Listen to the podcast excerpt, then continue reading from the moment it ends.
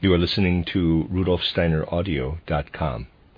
If you are listening to the podcast of this, it is located at rudolfsteiner.podbean.com. Please consider becoming a patron. As well, there are two publishing houses, steinerbooks.org in America and rudolfsteinerpress.com in England, who are the sole publishers of Steiner into English and have given me permission to do these recordings. Please consider patronizing them as well. You are listening to rudolfsteineraudio.com. This is a reading of a collection of lectures by Rudolf Steiner entitled Mystery of the Universe, the Human Being, Image of Creation, formerly known as Man, Hieroglyph of the Universe. This is Lecture 13. I have now brought together many and various matters which may help us gain a sense of the structure of the universe in its relation to man. We have seen, and this must be emphasized again and again, that the universe cannot be understood without man. In other words, we cannot understand the universe in itself without relating it to man and vice versa. If one wishes to form a simple, clear idea of man's connection with the universe, one need only think of a theme in elementary astronomy the so-called, quote, obliquity of the ecliptic, close quote, that is, the oblique position of the Earth's axis in relation to the line, the curve, which passes through the zodiac.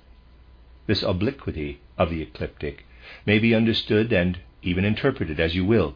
We are not for the moment concerned with whether it accords with reality or not, but rather with bringing a certain fact to your notice. If the Earth's axis the axis on which the earth turns daily, were perpendicular to the plane through the zodiacal ecliptic, then day and night would be equal throughout the year over the whole earth.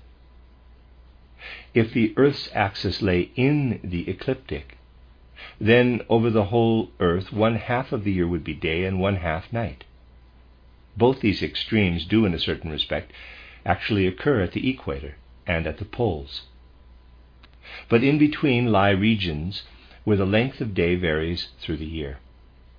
We need only reflect a little on this matter to arrive at the tremendous significance for the whole evolution of earthly civilization, of the position of the Earth's axis in space. All of us throughout the globe would be Eskimos if the axis lay in the ecliptic, and if it were ident- vertical to the ecliptic, the whole Earth would be filled with the kind of civilization that prevails at the equator. Of course, an understanding of the truth depends upon what interpretation we give it. But any interpretation of this position of the Earth's axis will serve to make one perceive the connection between man, his culture, and civilization, and the structure of the universe. However, we interpret this fact, it compels us to regard man and the earth as a unity, at least as far as his physical being is concerned,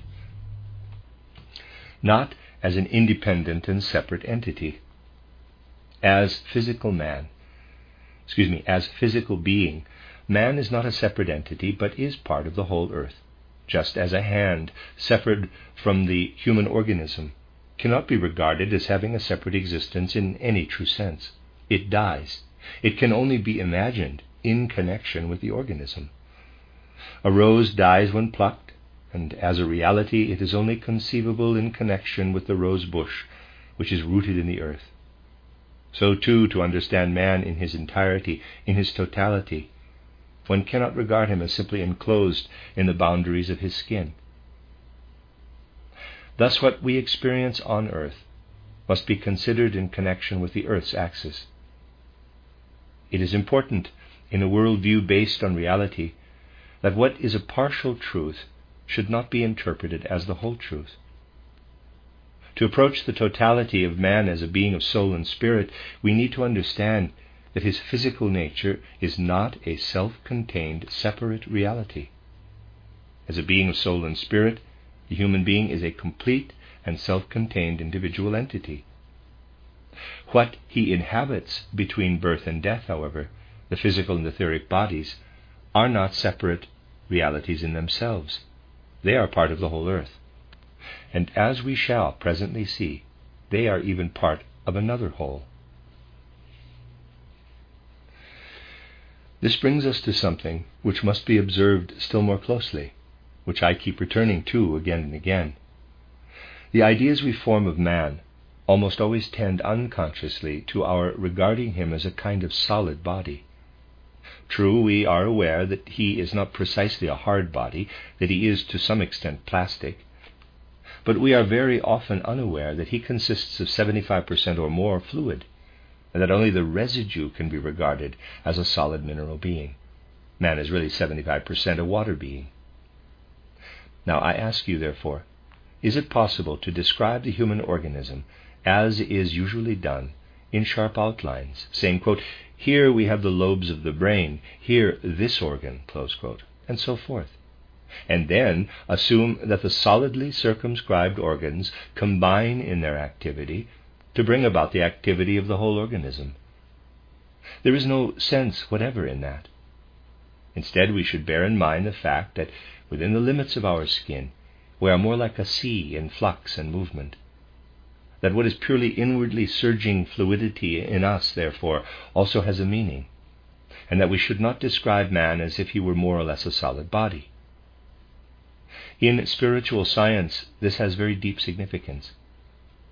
For precisely when we consider the solid in man, which is in a certain way related to what is the external mineral world, we find that what is solid in a human being has a certain relation to the earth.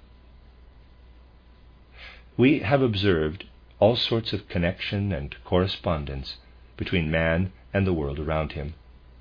And now we will examine the relation of his solid substance to the earth. This connection exists. The watery element in man has, however, no primary connection with the earth, but with the planetary universe beyond, and especially with the moon. Precisely as the moon, not directly but indirectly, has a relation to the ebb and flow of the tides, to certain configurations of the earth's fluid element, so too it has a connection with what takes place in the fluid part of the human organism. Yesterday I described two kinds of astronomy, the first of which applies to the sun and also to the earth. We ourselves are part of that astronomy, inasmuch as our organisms contain solid substances. Lunar astronomy, however, is different. We are affected by lunar astronomy insofar as it is connected with what is fluid within us. Thus we see that the forces of the cosmos work into both solid and fluid aspects of our physical nature. The far greater significance of this, though, is that what we call our ego has a direct influence on what is solid in us and that what we call our astral body has an indirect influence on our fluid element. So that what works from the soul and spirit upon our organization comes also into connection with all the forces of the cosmos via our physical body. Throughout history, people have always observed these movements of the cosmos from the most varied points of view. When we look back to the ancient Persian civilization, we find that people were already researching into the movements of the universe. The Chaldeans did this too, and the Egyptians. And it is not without interest to study the Egyptians' approach to the movements of the universe. Of course, there were apparently quite material reasons for the Egyptians to study the connection between earth and outer cosmos for their land depended upon the inundations of the Nile, which took place precisely when the sun was in a definite position in the universe. This position could be determined by that of Sirius, so that the Egyptians had come to make observations about the position of the sun in relation to what we now call the fixed stars. The Egyptian priests, especially in their mysteries, undertook extensive researches into the relation of the sun to the other stars. As I have already said, the Egyptians knew perfectly well that each year the sun appeared to have shifted its position in the heavens in regard to the other stars, and they used this fact to calculate that the stars, whether apparently or really as immaterial just now, had a certain velocity in their daily course around the heavens, and that the daily movement of the sun also had a certain velocity, but not quite so great as that of the stars. The sun always lagged somewhat behind. The Egyptians knew and recorded the fact that the sun lagged behind the stars by about one day in 72 years. So that when a particular star, which rose with the sun in a particular year, rises again 72 years later, the sun does not rise with it, but 24 hours later. A star belonging to the world of fixed stars, a star in the zodiac, outstrips the sun by one day, one full day in every 72 years. Multiply 72 by 360, and we obtain 25,920 years. That is a number which we often meet with. It is the time the sun takes as it increasingly lags behind to get back to its starting point, having thus gone round the whole zodiac. Every seventy two years, therefore, the sun falls behind by exactly one degree, for a circle has, as we know, 360 degrees. According to this reckoning, the Egyptians divided the great cosmic year, which really comprises 25,920 years, into 360 in quotes days, but such a day was 72 years long. And 72 years, what is that? It is the average span of a human life. Certainly there are individuals who live to be older, others not so old, but it is the average length of a human life. Thus one can say that the universe is so constructed that it sustains each human life for a solar day, which is 72 years. True, we are emancipated from that. We can be born at any time. But as physical human beings, between birth and death, our life here is governed by the solar day. Referring to historical records, one generally finds that the ordinary year of the Egyptians was reckoned as 360 days, not 365 and a fourth, as it usually is. Until later on, this was found to be at odds with the course of the stars and the other five days had to be inserted. How did it come about that the Egyptians originally took 360 days for the year? In the cosmic year, a degree, that is, a 360th part, is actually a cosmic day of 72 years. Thus, in the Egyptian mysteries, it was taught that man is so connected with the cosmos that the duration of his life is one day of the cosmic year. He was thus integrated into the cosmos. His relation to the cosmos was made clear to him. But through circumstances which belong to the decadence of the whole evolution of the Egyptian people, the essential nature of man and his connection with the cosmos was not then made known to the wide mass of the Egyptians. That is characteristic of those times. It was said that if all people knew the nature of their being, how it is integrated into the cosmos, and that the duration of their own life is subsumed in the duration of the sun's revolution, then they would not allow themselves to be ruled, for each would regard himself as a member of the universe.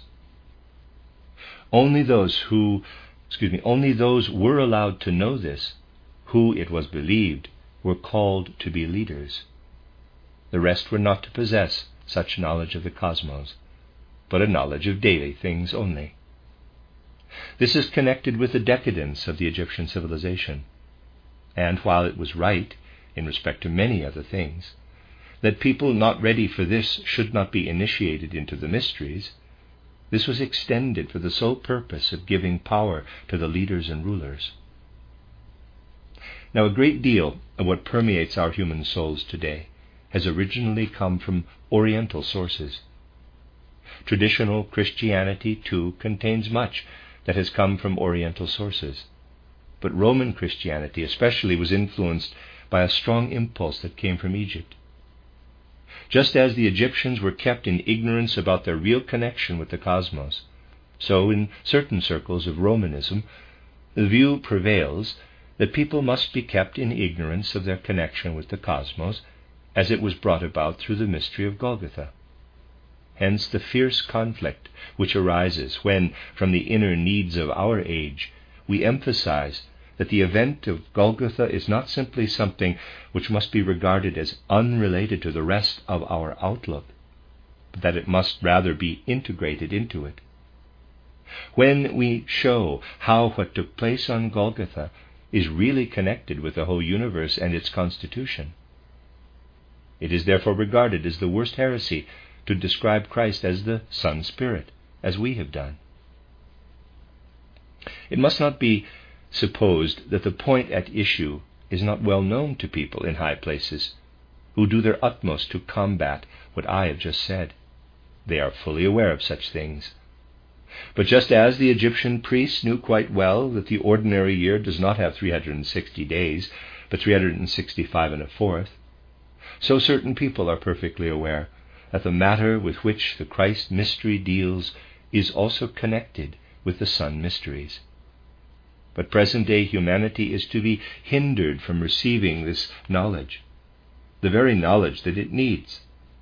For as I have already said, such circles much, much prefer a materialistic view of the universe to spiritual science. Materialistic science also has its practical consequences, in which, again, the present time may be compared with ancient Egypt. As I have said, the Egyptians were dependent upon the course of the sun. In other words, on the relation of the earthly to the heavenly, as regards their external civilization. Withholding knowledge of the connection of cosmic phenomena and their effect on the cultivation of the land represented a certain power in the hands of the declining priesthood, for thereby the Egyptian laborers had to submit to direction from the priests who had the requisite knowledge. Now, if the European and American civilizations were to retain their present character, adhering only to the materialistic Copernican view of the universe, with its offshoot, the Kant Laplace theory, a materialistic outlook would necessarily arise to explain earthly phenomena, biological, physical, and chemical. It would be impossible for this kind of materialistic outlook to include a moral world order. It could not embrace the Christ event. For it is impossible to be a believer in the materialistic view of the world and at the same time a Christian. That is an inner lie. It is something that cannot be if one is honest and upright. Hence, it was inevitable that the practical consequences should be seen in Europe and American culture of the split between materialism on the one hand and a moral worldview, creed, and faith on the other, which has no relation to a materialistic outlook. The consequence of this was that those who had no outward reason for being inwardly dishonest threw faith overboard and made the materialistic worldview the basis for human life also. Thus, the materialistic worldview also became one which governed society. The further consequence of this for our European and American civilization would be that man's view of things would become purely materialistic. He would know nothing of the earth's connection with cosmic powers, in the sense that we have described it. Within certain elite circles, however, knowledge of the connection with the cosmos would remain, just as the Egyptian priests kept the knowledge of the Platonic year, the great cosmic year, and the great cosmic day. And such circles could hope then to rule the people who under materialism degenerate into barbarism. Of course, these things have been said today only from a sense of duty toward truth. But such a duty to truth demands that they be said. It is important that a certain number of people should realize how necessary it is to give the mystery of Golgotha its cosmological significance. This significance must be recognized by a number of people who, for their part, undertake a certain responsibility that the fact should not remain hidden from earthly humanity, the fact that humanity is connected with the super earthly Spirit, who lived in Palestine in the man Jesus at the beginning of our era. It is necessary that knowledge should not be withheld of the entrance of Christ from the super earthly world into the man Jesus of Nazareth. Such knowledge and understanding is implicit in overcoming that dishonesty which is so general today in questions of world view and religious faith. For what do people do nowadays? We are told, on the one hand, that the earth moves in an ellipse round the sun, and has evolved as the Kant Laplace theory explains, and we subscribe to this.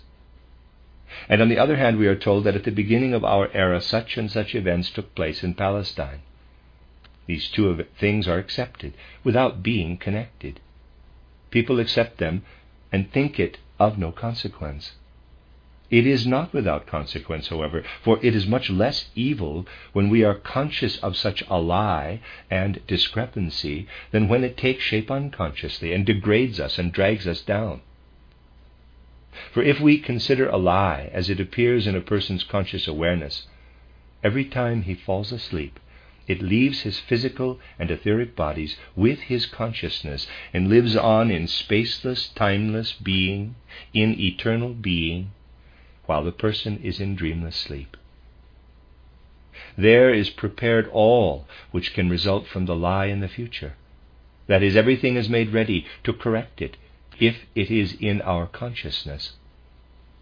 But if the lie is unconscious, it remains with our physical and etheric bodies lying in bed.